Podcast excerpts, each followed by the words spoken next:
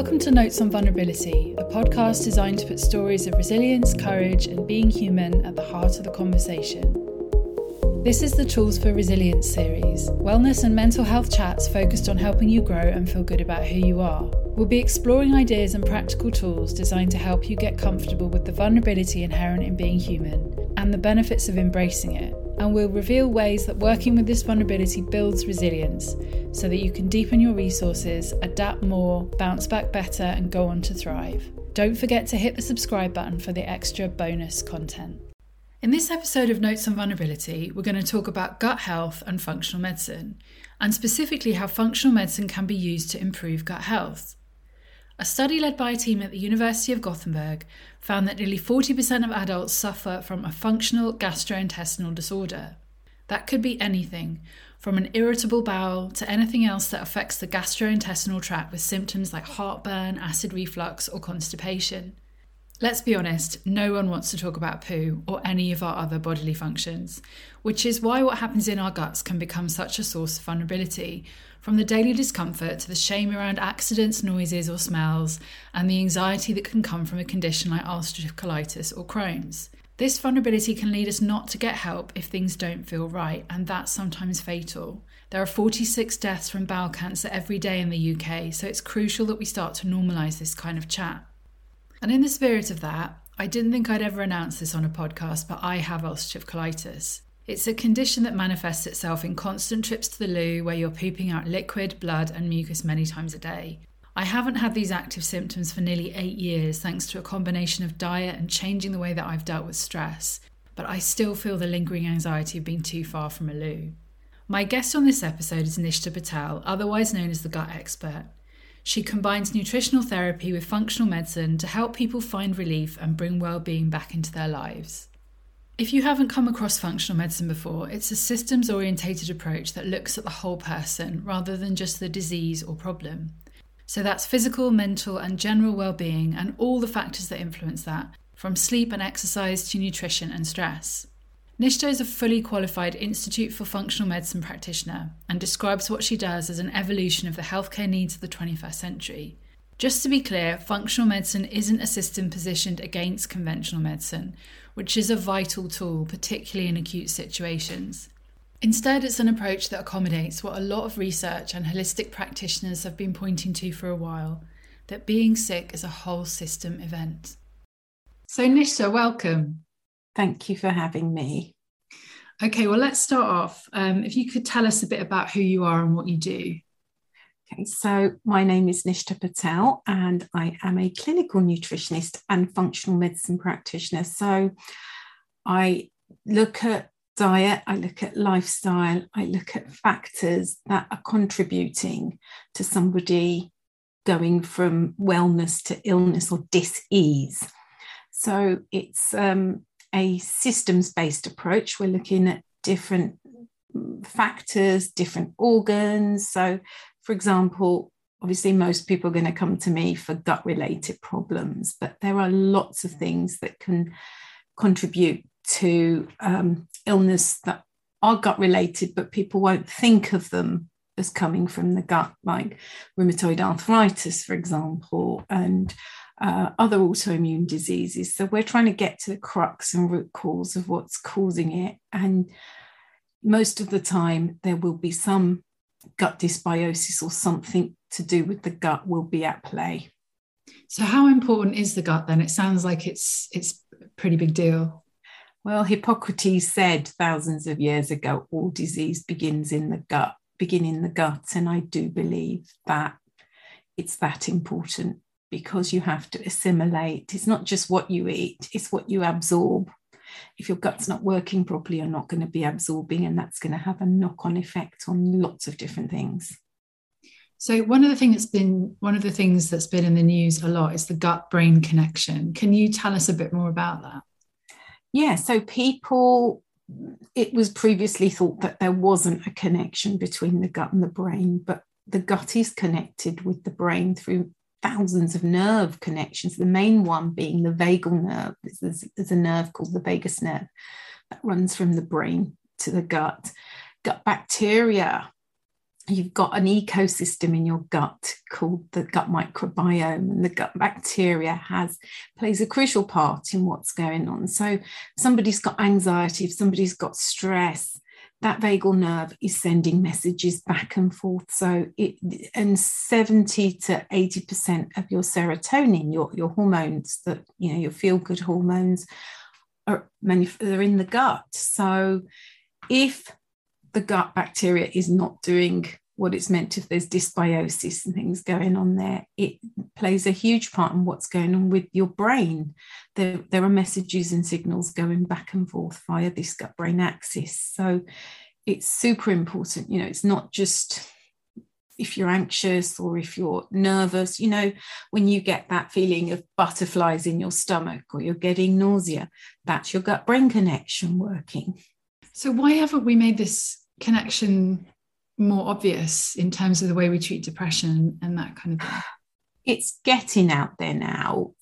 You know, um, there's so much more research that has been done, and it is now being recognized. There are a lot more papers, a lot more research on this. And um, so it's, yeah, it's taken time, but we're getting there. We're getting functional medicine uses this this system quite often. So, you know, if somebody was coming to you with, if somebody came to me with IBS, for example, I'd know what their anxiety levels are like or what their stress levels like. Or if somebody's got IBD, and you can get the diet completely right, you can get the supplements or the nutrition, all of that right, and the absorption. But the minute they're stressed, everything can just go to pot. So it's also, you know, learning how that gut brain connection works and teaching people about that. A lot of practitioners are doing that now. Those in the know are helping. So, what kind of problems do people come to you with when it comes to the gut? And, and what do you think are the biggest society wide issues? People come to me mainly with inflammatory bowel disease, which is a serious disease. Um, as you've mentioned, like ulcerative colitis, Crohn's, often diverticulitis, um, and also IBS and SIBO, small intestinal bacterial overgrowth, although sometimes they don't know they've got SIBO, acid reflux, but they're all connected. Everything is connected. It's not isolated on its own, and there's usually a cause. You know, if you've got SIBO, it's it's a cause of something else. Is there low stomach acid? Have you been constantly constipated? Things like that. People also come to me for like chronic constipation, chronic diarrhea, um, things like that. Biggest society wide issues I feel are that it's not talked about. People are really embarrassed to talk about their gut. Um, and it's really sad because I see a lot of patients with Crohn's and colitis. Crohn's and colitis happens to young people generally. It goes right across the board, but I'm seeing children as young as five, even babies. Um, and you've got your whole life because this is a chronic condition. There is no cure for it. It's learning how to manage it. And you've done really well with yours. So congratulations on that. But that's what we want to do is try and get to the root cause, get people into remission and keep them there for as long as possible. But a lot of these people are young and, you know, having urgency, having blood in the stools, having um, feeling like you're going to vomit or have nausea, getting that whole anxiety over finding the nearest toilet before you poop in your pants. You know, nobody wants to talk about that. It's embarrassing, and you know, but it's it's something that um, is a big problem because it's not talked about. And everybody's heard of cancer. Everybody knows about cancer. Inflammatory bowel disease is on the up and it's affecting very young people but people don't realize how it affects young people's lives. And I think it should be spoken about more. I think there should be much more awareness and a lot more drive to try and help the charities that are trying to do the research into getting people uh, some kind of answers because there's no answers there's no cure for it. Yeah, it was mad when I was diagnosed and I was told they, they don't know what causes it and they don't know what what the cure is. And i was just a bit like gosh i've never come across anything like that in my experience. I mean i'm not a medic so i don't have endless experience of this but i've never come across that.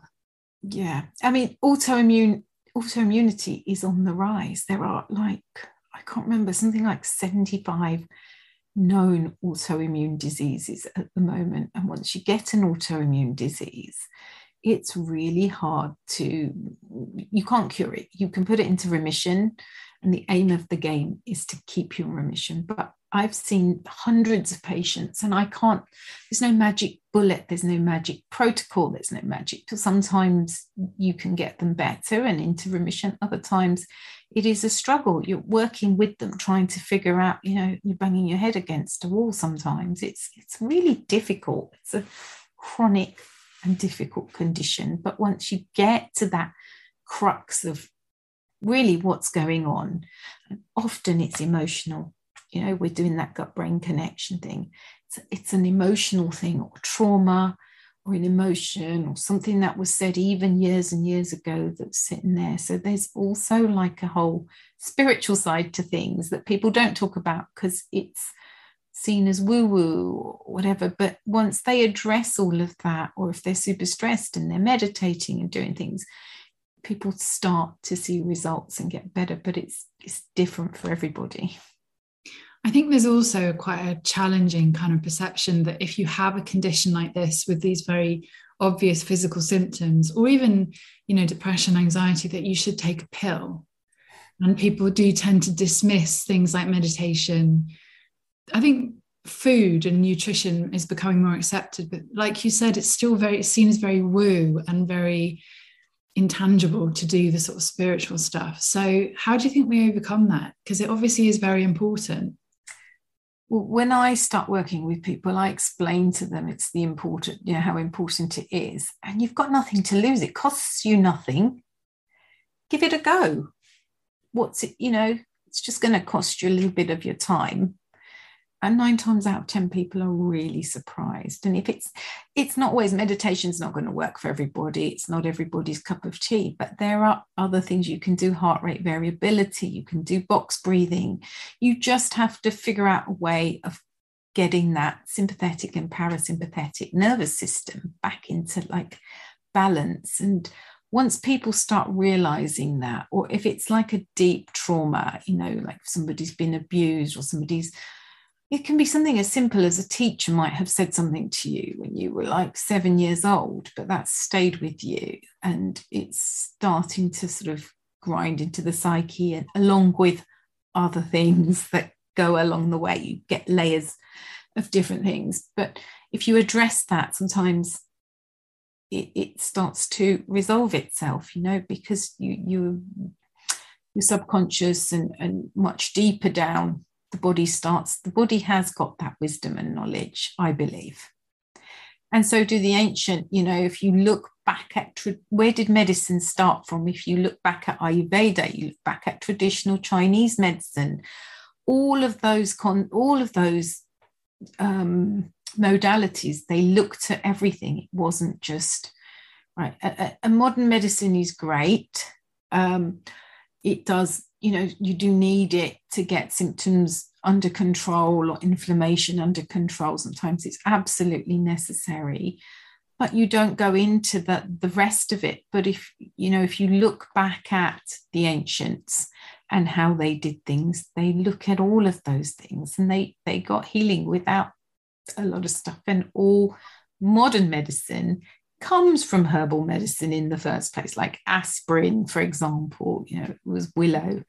Um, so there is, they have taken nuggets out of that, and then science has evolved and, and done what it needs to. But if you strip back to what your grandparents did or your great grandparents did, and you go back, they didn't have the technology and things, but they managed to work things out a lot of the time.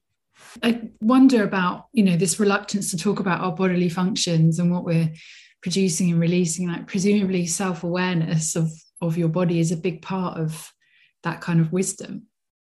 Absolutely. It's so important to know, you can find out so much. I know people don't want to talk about it, but I have to talk about it in my job, right? So I want to know are your stools formed? Are they loose? Are they floating? Are they smelly? Are, have you noticed bits of food in there? That's telling me. If are they pale? They're pale, I know that there's not there's something going on with the bile. Is there any, you know, if they're foul and smelly and fatty, you're not absorbing fats. If you've got food, you can still see in there, apart from sweet corn or you know, the obvious things that don't digest um, then you know that you're either not chewing your food properly or there's not enough stomach acid in there that's breaking things down.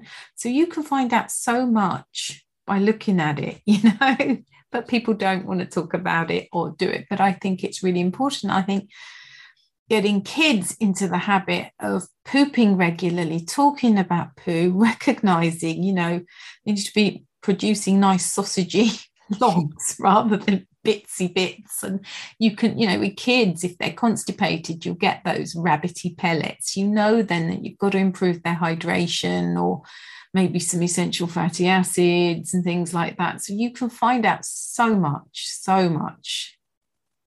It does yeah. feel especially important to get kids to start sort of talking about it rather than being ashamed of talking about it yeah i think that would be brilliant if i could change the world and do one thing that's one of the things that I would would encourage new mums to do. So you've kind of talked a little about it there, but is there anything else you want people to know about the way functional medicine approaches gut health? Functional medicine looks at a whole host of things. So there could be environmental factors, there could be, you know, things like mold, for example, can affect your gut. If you've lived in a moldy environment or you are um, exposed to mold at work whatever depending on how everybody everybody's bodies have got tolerance of how much they can tolerate. But that would be some just for example one of the things we'd be looking at sleep. How how you sleep how uh, long you sleep, the quality of your sleep, hydration, movement, exercise, that all has a part to do with peristalsis, stress levels. You know, if you are stressed, what are you doing? Like we've spoken about, you know. Um, so there's lots and lots of things. It's not just one thing, it's a whole web of things, viruses. Um, sometimes there are viruses that you may have had that are resurfacing or replicating um, bacterial uh, infections, um, parasites. There's lots and lots of different things that we would look at in much more detail. And how do you think that fits with the sort of conventional medicine approach? Conventional medicine, like I said, is really great if somebody's in a flare up and they're bleeding quite a bit. Natural medicine takes time and energy and effort to get you to a place of healing. You really need to dedicate a lot of time and energy and effort and uh, concentration, which you may not have if you're bleeding, going to the toilet 10, 15 times a day. Modern medicine is great in that you can then take the medicine, which always has side effects too. So, if you're working alongside a functional medicine practitioner, for example, if you're on prednisolone, you know, make sure it's enteric coated, make sure that you're getting enough because you know, I had a family member, this is how I got into this. And when they were diagnosed, they weren't given enteric coated prednisolone and they weren't given any um, form of bone support. Nobody check vitamin D levels. Things like that are crucial. What's being depleted from the body, often it's like B vitamins and things like that. So I try and get it in through food. If you can't get it in through food because you're not able to digest much or assimilate, I might get you to do it in a form of a smoothie or, or give you some liquid supplements that are much easily more easily absorbed. But we work together to try and also see what's being depleted from the body by taking the medication. And while the medication's doing its thing and bringing the inflammation down, we can then work on things like what's your gut mucosa doing? What's the microbiome doing? And, you know, often with prednisolone or antibiotics, you can get yeast overgrowth. So you can give some probiotics to mitigate that and help things. So they can work really well side by side. What about anxiety? Because autoimmune conditions like Crohn's and ulcerative colitis, as we've said, come with a lot of anxiety. Um, what tips do you have for anyone who's currently struggling with the anxiety that can come with poor gut health? It's important to talk to people or talk to somebody that you trust and know well so that you you're not keeping it all to yourself. Don't as hard as it is, don't be ashamed by what's going on. Most people will understand. I often recommend somebody like um, you know on the internet following somebody like Dr. Joe Dispenza, doing some of his meditations, or I've got somebody that I use for tapping um, who also had ulcerative colitis, and that, that's a method of um, sort of trying to relieve your anxiety, or maybe doing some box breathing, or there's lots and lots of different things that you can do to try and sort of mitigate that and calm it down. It's what's going to work and what sits well with somebody that there are also communities, aren't there, that you can join, which yes. sort of is. Yeah. I think one of the things I didn't realize when I got ulcerative colitis is that there were quite a, a few other people. Yeah. Um, because the doctor kind of made me feel like I was one of the only people of my age to have it in the country. Um, and actually, when I found out that there were a lot of other people like me, it made me feel less ashamed of it and more able to reach out for help. Yeah, there are lots of groups. Crohn's colitis UK. I'm sure there's Crohn's colitis, Crohn's colitis groups in the US and other countries. Um, I find Crohn's colitis in the UK really helpful. Like if you join them, they also give you a key so that if you are stuck for bathrooms, you you've got that key to get you in. They also give you a card. And so and if you're traveling, it's really good because they will give you cards in different languages to say, I've got, Crohn's colitis, please can I use the toilet? So hotels, bars, lobbies, it's quite handy to have something like that to, to help you. But also they have communities, they do walks, they do charity things, and they bring people together. And it's really important to try and connect with somebody who is going through the same thing with you because they will understand what it's like. To, somebody can empathize with you, but somebody that really is in your shoes, I think it makes a big difference. It's funny, that's such a simple thing, being able to have a card that lets you jump the queue for the loo but it's also such a reassuring thing like it yeah takes a lot of anxiety I mean, it's also you know i do know people who've got it and i say to them get the card and they're like yeah but if there's a long queue at victoria station everybody's going to be busting to go. But i said you know what?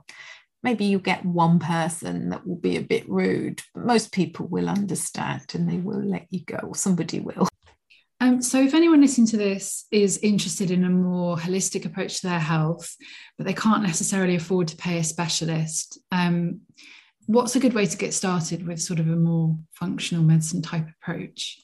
There's so much, so many. Um, go on to ifm.org, go um, on the internet. You can find there's so many different um, practitioners out there, even Instagram, if you look for people that are IFMCP, that means Institute for Functional Medicine certified practitioners, there's a lot of people giving tips and, and help and, and things like there's a lot of bad advice out there too which is why i say look for somebody that's ifmcp or a certified nutritionist or a certified dietitian um, or doctor. And there's so much free information out there now. If, if you look or Facebook groups, support groups, things like that. What's the one most important change that anyone can make in terms of their gut health? So many chewing your food it sounds so simple and being mindful. So many of us are eating and they you don't think you're stressed, but if you're eating at your desk and you're doing 10 things at once and you're just wolfing the food down, digestion actually starts up here way before, you know, if, if you think about something like you think about, I don't know, a lemon, for example, your brain's already salivate, your mouth is already salivating, and your digestive juice is already working, and it's it's a process. And if you don't chew your food properly, what will happen is the saliva breaks down your food a little bit, but your stomach doesn't have teeth and your stomach acid has to break that down. If you're not eating mindfully, you're eating on the go, you're not digesting your food, there's bigger particles left that the stomach acid can't digest. The more stressed you are, the lower that stomach acid becomes. Then bigger particles of food go through, which shouldn't be because it should be liquid.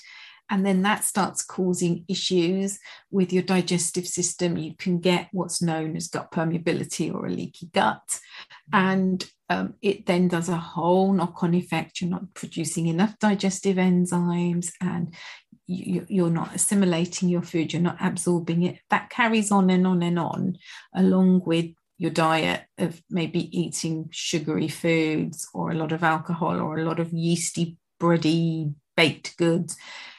You're, you're putting layer upon layer upon layer on. So sit down, chew your food, take time, you know, just take a few minutes. That none of us do it anymore. Back in the day, we all used to like sit down as a family. I mean, a lot of people still sit down as families, but um, people used to pray or thank their food. And I said, sounds woo woo again. And even I, you know, because you're always so busy, but if you think about it and you take that time, you smell your food, you take a deep breath, you eat your food, put your, if you get into the habit of putting your fork down or sitting on your hands and chewing 20 times, you will realize how fast you eat and wolf your food down and how bad that is because of the whole cascade of knock on things. And obviously, looking at your diet and not having like hydrogenated fats and things that damage your gut microbiome, excess sugar, and everything else that most people know about. But chewing your food, I would say,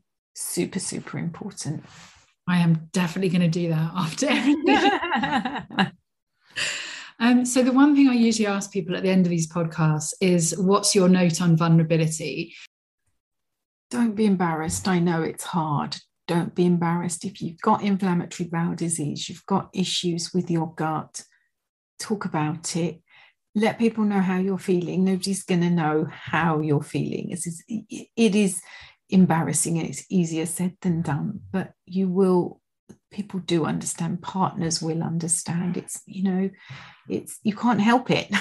It's it's a bodily function and it's there. And you know the more you sort of the less you fearful you feel about it and the more you can be comfortable with it the easier you'll make it for yourself. That's awesome. Thank you so much for coming on the podcast. That's been such thank a great you. chat thank you thank you for having me this has been Notes on Vulnerability, and I've been Alex, your host. If you especially enjoyed this topic and would like to go deeper into how to take action on it, don't forget that you can hit the subscribe button to access all the additional tips, ideas, and support.